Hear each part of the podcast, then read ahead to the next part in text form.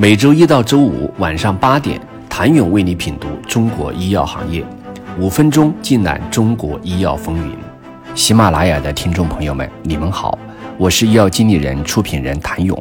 另外，企业需要面对的一个现实情况是，当前中国生物医药企业基本盘规模有限，较难通过营收来支撑国际拓展。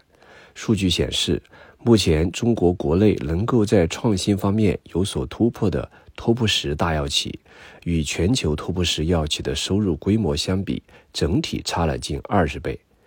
在研发投入方面，中国的生物制药企业仍需要大量的资金支持。中国 Top 十药企与全球 Top 十药企在研发投入上还有十七到二十倍的差距。这也意味着我们没有足够多的资金来支撑具有临床价值的产品获得 FDA 以及 EMA 批准。除了资金之外，还有能力方面的差距。一方面，中国国内的生物制药企业在把控海外临床方面的能力还需要继续交学费；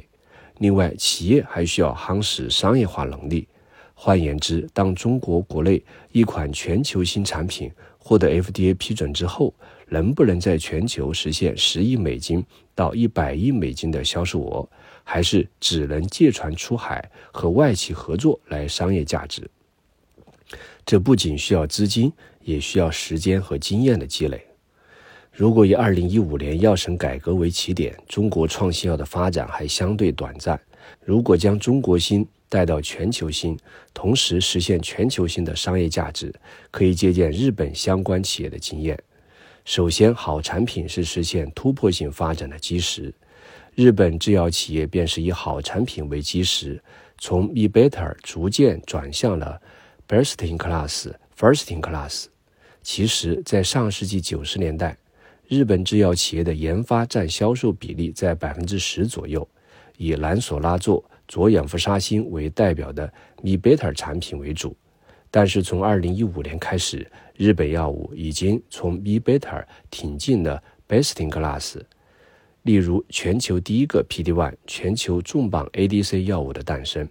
与此同时，日本制药企业无论是基础研究还是产业投入和体量的支持，进一步支持了该国的创新走向全球，向 best in class、first in class 挺进。然后是善于借助跨国药企的力量。日本从1985年武田与雅培在美国成立合资公司 TAP 开始，无论是安斯泰来还是第一三共，都与全球大药企进行了合作，获得了全球性的发展。此外，目前中国药企还没有大范围进行并购。日本药企在2005到2008年五年之间实现了多起并购，无论是第一三共还是安斯泰来、日本住友、田边三菱。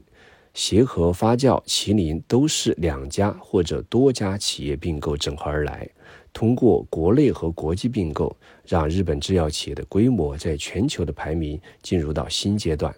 正是通过与大药企合作和并购整合，让以武田为代表的日本药企在全球的技术、产品、营销能力得到了全面的提升。要建立一个全球性的制药企业，需要全面提升研发、生产和营销能力，尤其是营销能力方面，东亚企业在文化方面天然具有颇多挑战。这也要求企业从一个经营者变成一个管理者，进行全球化布局。这其中还有很多中国企业尚未走过的坎儿。期待中国制药企业的并购整合。能够达到一定体量，并有足够多的信心和资本进行全球化的布局和并购。目前，中国创新药企进行国际拓展主要有三种路径：一种是以百济为代表，自出生就是国际化的企业，它从最开始的资本融资到研发布局到商业化布局，是目前中国所有创新药企业当中布局最多的企业；另一种是以恒瑞为代表的创新转型大药企。它从两千年甚至更早进行创新转型，然后在二零一五年之后高歌猛进，